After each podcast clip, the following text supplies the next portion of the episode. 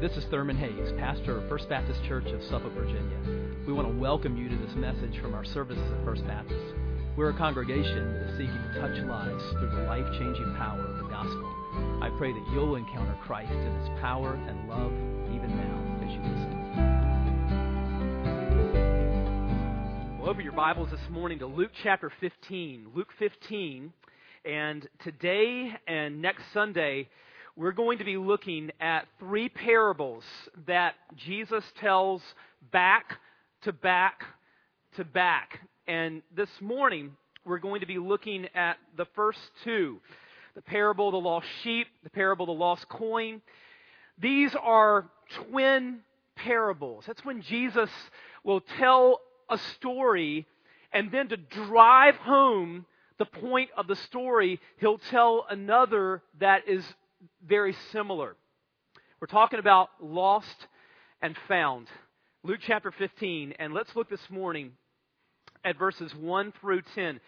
If you're new today, we've been looking at the ministry of Christ with the background of text in the four Gospels that in some way take place in the setting of a meal, or in this case, Jesus is being criticized for sharing meals with certain people that we'll talk about as we go on. Luke chapter 15, and let's look at verses 1 through 10.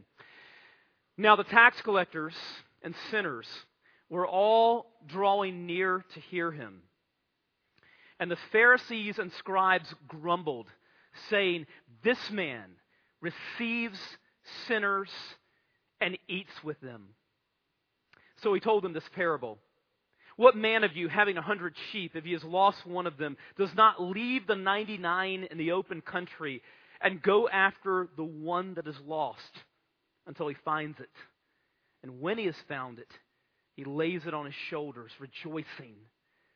And when he comes home, he calls together his friends and neighbors, saying to them, Rejoice with me, for I found my sheep that was lost. Just so, I tell you, there will be more joy in heaven over one sinner who repents than over 99 righteous persons who need no repentance. Or what woman, having 10 silver coins, if she loses one coin, does not light a lamp and sweep the house and diligently seek until she finds it? And when she has found it, she calls together her friends and neighbors, saying, Rejoice with me, for I have found the coin that I had lost. Just so I tell you, there is joy before the angels of God over one sinner who repents. Father, we pray that our joys would be your joys. That the things that cause rejoicing in heaven would be the things that bring joy to our hearts. That the activities of heaven would be our activities. The things that grieve you, we pray, Father, that they would grieve us as well. When we look at these parables, we really see your heart, Father, and we pray that you would give us your heart and give us eyes to see people the way that you see them. We ask it in Jesus' name. Amen. Phil Yancey tells about um, a counselor friend of his in Chicago. And uh, the, the man had been counseling this, this woman, and, and she she be- began to unfold to him the story of her life, and it was just a sordid story of, of, of drug addiction and uh, prostitution and neglect of her own children. And, and as she, she was unfolding this, this sad tale, the counselor stopped her at one point and he, and he asked her, he said, you know, When you were going through all of this, did you ever consider going to church? And he said, at that point, a look of just pure, naive shock came across this woman's face. And she said, Church? Why would I ever go there? They, they would only make me feel worse. You know, ever since I heard that, that comment, it, it haunted me as a pastor because people like that woman were the very kinds of people who were flocking to Jesus. What does uh, Luke uh, tell us here in, in verse 1? He says, Now the tax collectors and sinners were all drawing near to hear him. And, and, by the use of the word all here, I mean, Luke wants to emphasize Jesus was really popular with these people. What people? With tax collectors. I mean, these were people who were um, hated not only because they collected taxes, but because of who they collected them for. These were Jews that were collecting taxes for the occupying power, for, uh, for Rome. And so they were absolutely uh, rejected. They were known for ripping people off, you know, kind of white collar criminals. And so they were despised. Sinners here would refer to sort of immoral, irreligious people, the dregs of of society. And yet we, we see these people who were so uh, marginalized, so looked down upon, were they were all drawing near to hear Jesus. Just like the, the prostitute that we looked at in Luke 7 a few weeks ago, uh, who came in and, uh, and, and anointed Jesus and, and wiped her tears from his feet with her hair. Why were tax collectors and sinners drawing near to Jesus? Was it because Jesus sort of preached a feel good message and you know, sort of patted them on the back and said, you know, You're okay in your sin. You know, don't bother changing your sinful lifestyle? No. Jesus preached repentance. But his message of repentance was mingled with hope. And Jesus loved these people and he spent time with these people. He showed his love for them by sharing meals with them. They knew that he loved them. And therefore, they, they wanted to hear what he had to say, even if it was a message of repentance. Darrell Bock, who's probably the foremost scholar on the Gospel of Luke in the world, summarizes the, the ministry and the message of Jesus in, in Luke this way. He says, In a culture where tax collectors were hated, and sinners were mocked, Jesus gives a word that encourages the rejected to come to him. The way to God is through repentance. God's arms are open to the person who will seek him on his terms. God's arms close around the child, ready to run to him and receive what he offers. So the way to God is repentance. And the way of God is that he reaches out in love to sinners. We, we see in, in, in verse 2 that the religious leaders of that day, the Pharisees and scribes, grumbled against Jesus, saying, This man receives sinners and eats with them. And the, the Greek word here that's translated as receives it, it means that Jesus had goodwill toward these, these sinners. Um, he, uh, he, uh, he, he showed his goodwill toward them by sharing time with them, by sharing meals with them, and especially in the first century, by sharing a meal with someone, that implied ex- acceptance of them. And not acceptance of their sinful lifestyle, whatever it was, but acceptance of them, love for them. Jesus loved these people. He, he loved them with no strings attached. And because of that, they were, they were flocking to, uh, to, to hear him. Now, this is something that we need to camp out on for a moment because, you know, I, I think that you know, if, if you were asked, I think if, if, if most Bible believing Christians like us were asked, you know, what, what do immoral, irreligious people think of us? A lot of us would have to say, I don't think they like us very much. Well, guess what? Most of them think we don't like them very much. And that's a problem. That's a perception that has to change. So, how does that perception change? How do, how do we change the perception that a lot of lost people have that we don't love them? We change their perception that we don't love them by loving them.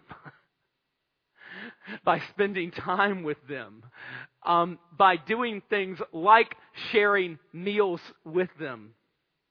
Because we can love people and we can accept them. It doesn't imply acceptance of their lifestyle. We can, we can love them and spend time with them without being influenced in the wrong ways by them. Jesus did it all the time. Now, if you do that, if you have that, that kind of a missional, evangelistic lifestyle, you will be criticized. Uh, you will be criticized by some Christians, by some religious people um, who may not understand exactly what you're doing. And Jesus was hammered by religious people. Um, it says the Pharisees and scribes grumbled against Jesus. Now, the three parables that Jesus tells in Luke 15 are responses to the grumbling of the religious leaders. Jesus tells the parable of the lost sheep, the lost coin, and next Sunday we're going to look at the lost son, better known as the prodigal son.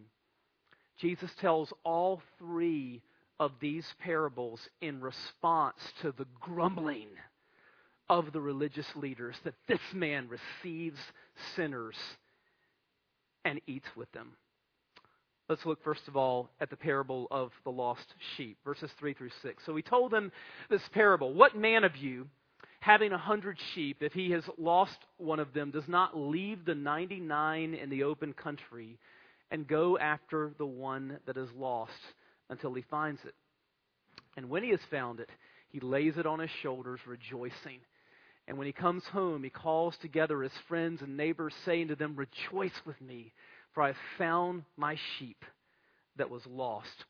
So, in the first century, and even today, shepherds in the Middle East will end the day by counting their sheep because sheep are prone to wander. They're not very intelligent. Uh, they will stray. And so, in, on this particular day, this shepherd counts his sheep. There are a hundred of them, and one comes up missing. So, what does this caring, conscientious shepherd do? He leaves the 99 to go in search of the one. By the way, they wouldn't have left the 99 defenseless. There would have been other shepherds to take care of them. Uh, but he leaves and he, he searches passionately until he finds this lost sheep. And when he finds it, he happily picks it up, puts it on his shoulders, and he brings it back. And then he says, he calls together his friends and neighbors and says, Let's celebrate. Let's have a party because I found the sheep that was lost. Um, now, Jesus kind of ties it together here in verse 7. And he says, Just so I tell you, there will be more joy in heaven over one sinner who repents than over 99 righteous persons who need no repentance. And you can better believe that Jesus says those last few words with his tongue planted firmly in cheek and with a smile on his face because the truth of the matter is that there, there, there is no one who doesn't need to repent. When he talks about 99 righteous persons who need no repentance, actually, there's not a human being that, that doesn't need repentance. But see, what he's talking about is that the Pharisees and scribes didn't think they needed to repent. And therefore, they were more lost than anybody. Because it's one thing to be lost and understand that you're lost. But if you're lost and you don't understand that you're lost, friend, you're lost you're out there driving around and you realize you're lost, you'll ask for help. But if you don't understand that you're lost, I mean, you're just continuing to plunge into utter lostness, which is why people that are religious but lost are the most lost people of all because they're oblivious to their lostness. So he tells the story of a lost sheep. And then he drives the point home by telling a second parable, this one about a lost coin, verses 8 and 9. Or what woman, having ten silver coins, if she loses one coin, does not light a lamp and sweep the house and seek diligently until she finds it. And when she has found it, she calls together her friends and neighbors, saying, Rejoice with me, for I have found the coin that I lost. Now Jesus switches the imagery from outside to inside, uh, from the, uh, the shepherd's field to inside a poor little home. And most people were poor in that culture. And this woman has 10 silver coins. And the type of coin that he's talking about would have been worth about a day's wages. So we're not talking about a great amount of money, but it was a great amount of money to her because she was poor. And it probably had sentimental value as well because the 10 silver coins were probably her wedding dowry. And so when she realizes that one of these silver coins is missing, I mean, her anxiety level rises, her heart begins to beat faster. Adrenaline is is is pumping because uh, she's uh, she's she's she's determined. She's frantic to be able to find something that was precious to her that has gone missing. So, in a little home like this in the first century, there would have been one window at the most, might not have been any windows, and so it's dark inside. She lights uh, an oil lamp and she's uh, she bends down. She's probably sweeping back straw on the floor. There would have been cracks in the floor as well. In fact, the way that archaeologists date homes in the Middle East is that uh, they'll date the, uh, the coins that fall down in the cracks on the, the floor. And so there would have been cracks on the floor. She's going through straw. She's trying to find a coin um, in this crack. And then she puts her finger on it. Relief, joy, and what does she do? She does the same thing as a shepherd when he finds a lost sheep. She throws a party. She calls together her, friends and neighbors and says, Let's celebrate because I found something that was precious to me that was lost. Now, let's kind of let's kind of bring this uh, together. So to sort of go to the app store and let's talk about how how do these parables apply to our lives. Well, the key to that is found in verses seven and 10. So let's look back at both of those verses. Verse 7. Jesus says, So I tell you, there will be more joy in heaven over one sinner who repents. More joy in heaven over one sinner who repents. Now look at verse 10. Just so I tell you, there is joy before the angels of God over one sinner who repents. In both of these summary statements, Jesus is talking about the emotions of heaven, the priority of heaven. He's talking about what it is, what is it that, that causes God and the angels of heaven to rejoice. And the message here is that that needs to cause us to rejoice. Our joys need to be heaven's joys, God's joys. Our priorities need to be heaven's priorities. Our activities should be heaven's activities. Jesus teaches us to pray, Our Father who art in heaven, hallowed be your name, your kingdom come, your will be done, what? On earth as it is in heaven. So, Jesus tells us here what causes a celebration in heaven. And he says that our heart is to be plugged into the heart of God. So let's talk about it. What do we what do we see here in terms of application? First of all, we are to join with God in searching for the lost. Now, how did religious people of Jesus' day, like the scribes and Pharisees, how did they regard the lost? Okay, the, the immoral, the irreligious, you know, the sinners, people like tax collectors. How did religious people uh, approach them, think about them? Well, there were basically two camps. Uh, one camp would be so hardened against them that they would just write those people off as just totally hopeless. I mean, they just uh, wanted nothing to do with them. Uh, the, the more moderate camp, their stance was, well, you know what? If you get your act together, you know, if you clean up, then well, you know, you can come back to the synagogue and you know, we'll we'll we'll take you in then. What nobody was doing, nobody except Jesus was reaching out to these people. Searching for these people, seeking these people. But Jesus does that very thing. Why? Because Jesus is that caring shepherd who goes after the one who is lost. Now, we see that image of Jesus as a shepherd in another key point in the Gospels, and it's in the Gospel of John in chapter 10. Jesus says there, I am the good shepherd.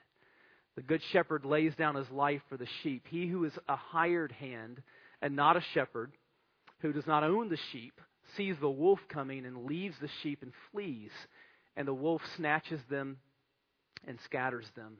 He flees because he's a hired hand and cares nothing for the sheep. I am the good shepherd.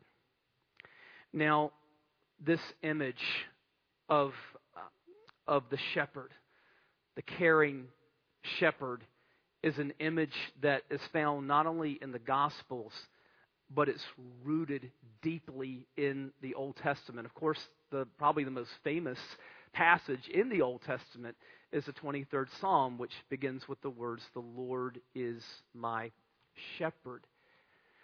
But I think on this day, as Jesus tells the parable of the lost sheep, I think there's another Old Testament passage really that was at the forefront of his mind, and it's one that you're probably not as familiar with but we're going to look at it right now, and that's from Ezekiel 34. Let's look at it together. The word of the Lord came to me Son of man, prophesy against the shepherds of Israel. Prophesy and say to them, even to the shepherds, Thus says the Lord God, Ah, shepherds of Israel, who have been feeding yourselves, should not shepherds feed the sheep? You eat the fat, you clothe yourselves with the wool, you slaughter the fat ones but you do not feed the sheep. Now look at verse 4. And look at this in light of what's happening in Luke 15. The weak you have not strengthened, the sick you have not healed, the injured you have not bound up, the strayed you have not brought back, the lost you have not sought and with force and harshness you've ruled them. So they were scattered because there was no shepherd, and they became food for all the wild beasts. My sheep were scattered. They wandered over all the mountains and on every high hill. My sheep were scattered over all the face of the earth with none to search or seek for them. God is indicting the religious leaders of Ezekiel's day because they weren't doing the things that caring shepherds do. They were not strengthening the weak. They were not healing the sick. They were not binding up the injured. They were not bringing back the strays. They were not seeking the lost. This is what's happening in Luke 15. You see, Jesus is indicting the religious leaders of his own day. Because the scribes and Pharisees were supposed to be what? Shepherds. Shepherds. But not only do they not love broken, hurting, lost people, they're furious at Jesus for loving them.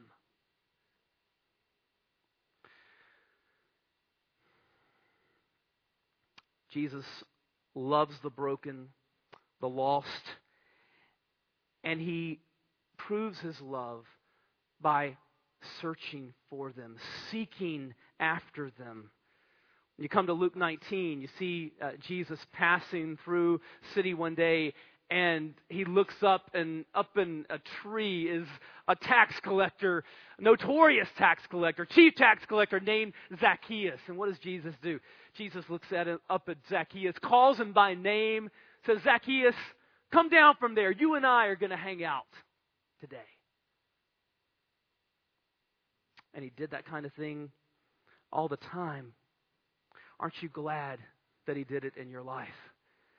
Aren't you glad that Jesus sought you, searched for you, even when you weren't searching for him, even when you weren't seeking him, even when you were running from him? Francis Thompson was an English poet who um, died in his 40s, um, spent a good chunk of his adult life living on the streets as an opium addict. This is late 19th century. But in his most famous poem, which is called The Hound of Heaven, Francis Thompson tells about God's um, loving, relentless pursuit of him when he was fleeing from God. And Francis Thompson wrote in The Hound of Heaven, I fled him down the nights and down the days. I fled him down the arches of the years. I fled him down labyrinthian ways of my own mind and in the midst of tears. Jesus searched for us, even when we were running from Him, didn't He? He searched for us until He found us, and He put us on His shoulders, and He carried us. This is a, a picture of the, the first Christian statue that we know of. It's from the third century. It's in the Lateran Museum in Rome and it's believed to have come from the catacombs of Rome, where early Christians worshiped. The image of the shepherd bringing back the lost sheep, that this was an image that was precious to the early Christians. Why? They knew what it was like to be lost. They knew what it was like to be found. And they knew what it was like to be carried. You know, our Good Shepherd began to carry us when he carried our sins in his own body on the cross. And the prophet Isaiah, looking forward hundreds of years in the future to the cross, how did Isaiah in Isaiah 53, how did he capture the cross and what Jesus did and the way that Jesus carried our sins on the cross? says in Isaiah 53 6, All we like sheep have gone astray. We have turned every one to his own way, and the Lord has laid on him the iniquity of us all. So our, our good shepherd begins to carry us when he carries our sins in his own body to the cross. And Isaiah looks forward to that. Peter looks back to that. In 1 Peter chapter 2, Peter says he himself bore our sins in his body on the tree that we might die to sin and live to righteousness. By his wounds you have been healed. For you were straying like sheep, but have now returned to the shepherd and overseer of your souls.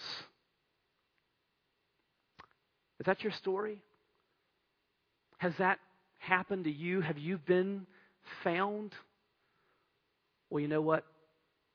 If you have been, then know this there's a calling upon your life. If you're blown away by God's grace in rescuing you, then join with Him in searching for others. Because found people find people found people find people. We join with God in searching for the lost. Second, we are to join with God in rejoicing when the lost are found. Sheldon Vanauken says this The best argument for Christianity is Christians. Their joy, their certainty, their completeness, but the greatest argument against Christianity is also Christians. When they're somber and joyless, when they're self righteous and smug, then Christianity dies a thousand deaths. And you know, one of the deepest sources of Christian joy is when we join with God in, in, in rejoicing in the redemption of people. That's why it's so appropriate, as we did earlier, when we celebrate the ordinance of baptism, to applaud, to celebrate, because this is what it's all about. We, we join with God, we join with the angels in heaven in doing that. Let's talk specifically about two ways that we join with God in rejoicing when the lost are found. Two ways that we celebrate. First of all, celebrate together. Celebrate together. In, in both parables, there's a corporate celebration that takes place, right? Because the shepherd doesn't keep his joy when he finds the lost sheep to himself. What does he do? He calls together others, his friends and neighbors, and says, Let's party, let's celebrate together. The woman, when she finds the lost coin, same thing. She doesn't keep that to herself. What does she do? She calls her neighbors, calls her friends, and says, Let's join in, let's party, let's celebrate together. There's this corporate joy. Now, friends, does that not tell us what the church of Jesus Christ should be like? Should the church not pulsate with gospel joy? I mean, we're to be a community of people for, that are rejoicing that we've been found and rejoicing that others are being found. It's to be a, a place of corporate joy. And then celebrate when just one is found. In, in both parables, at, at the end, what does Jesus say? What does he say at the end of the parable of the lost sheep in verse 7. It says, There will be more joy in heaven over one sinner who repents. And then in verse 10, at the end of the parable of the lost coin, Jesus says, Just so I tell you, there is joy before the angels of God over one sinner who repents. You know, we're infatuated as Americans with bigness. And that bleeds over into the church sometimes because you know uh, in american churches we tend to celebrate big bigness right? Uh, big numbers you know big church on and on. We you know we that's the kind of thing that we we tend to celebrate the bible says god celebrates one. One. Heaven celebrates one aren't you glad that you're not a number to god because God cares about you so much as an individual that He says, not only are you not a number, He says, even the hairs of your head are all numbered. That's how much I care about you as an individual.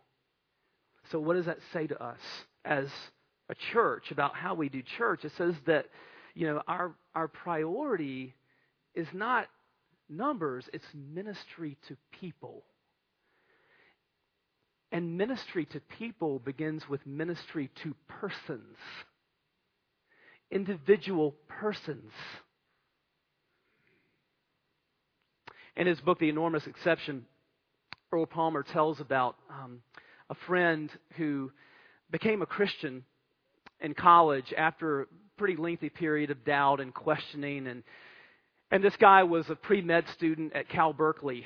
And um, lots of questions about Christianity and so forth. But uh, that, that semester in college, he was struck with the flu and missed 10 crucial days of an organic chemistry class. Um, and it was kind of a really a desperate situation. But one of his classmates, who happened to be a Christian, uh, just took it on his own to scrupulously collect all the assignments, all the notes from classes, and just single handedly was able to, to keep this guy afloat academically.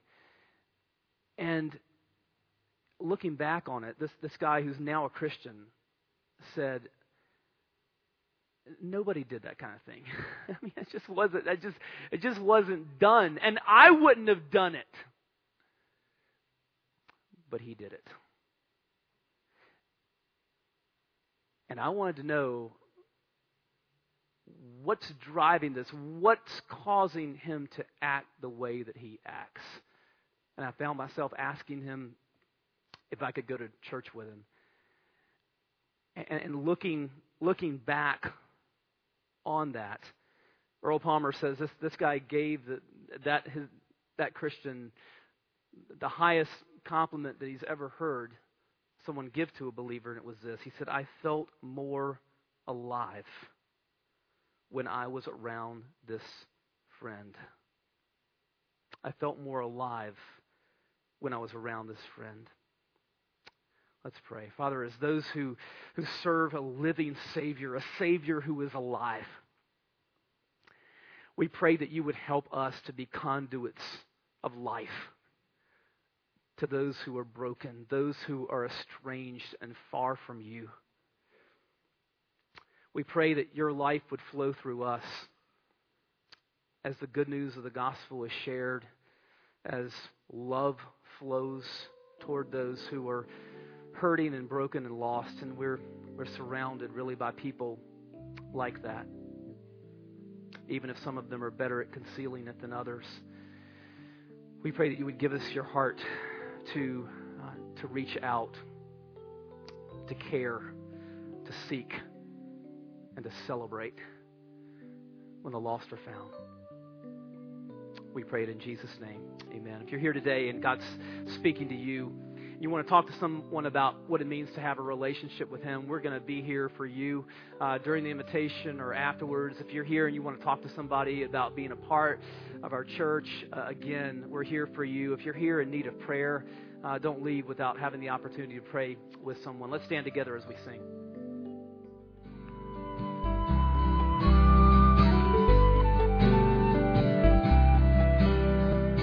I hope you've been blessed by this message. Christ is the answer for every need, now and for all eternity. As someone once said, Jesus plus nothing equals everything, and everything minus Jesus equals nothing. Have you trusted in Jesus as your Savior? If not, why not now? His arms are open wide to receive you. It may help to pray a prayer like this Father, I know that you are holy and that I have sinned and fallen short that you are a righteous God who must punish sin, but I believe that your Son Jesus took my punishment for me, died in my place, and rose from the dead so that I could have eternal life. Right now, I turn to Jesus and trust in his finished work for me. In his name I pray.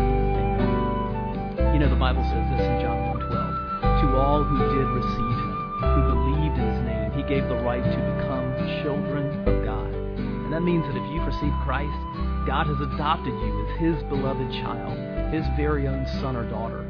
Just imagine it. Almighty God, the Lord of this universe, the one who possesses all authority in heaven and earth, is now your loving Father. and You are His child. You say, I love Him. How can I honor God with the rest of my life? Well, when you love someone, you want to spend time with them. We get to know God through His Word, through prayer, and through His people. I would encourage you to pick up a copy of the Bible and to pour out your heart to Him in prayer. And find a church family where the Bible is preached, where Christ is exalted, and where His love is flowing. If you're local, I want to invite you to the church I pastor, First Baptist Church of Suffolk, Virginia. I'd love to meet you and help you in your Christian journey.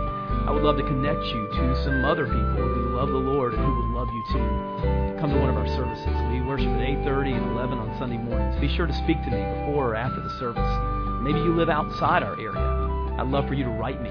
My email is pastor at fbcsuffolk.org. Tell me what God is doing in your life. If you have spiritual questions I could help you with, please let me know. We're on this journey together.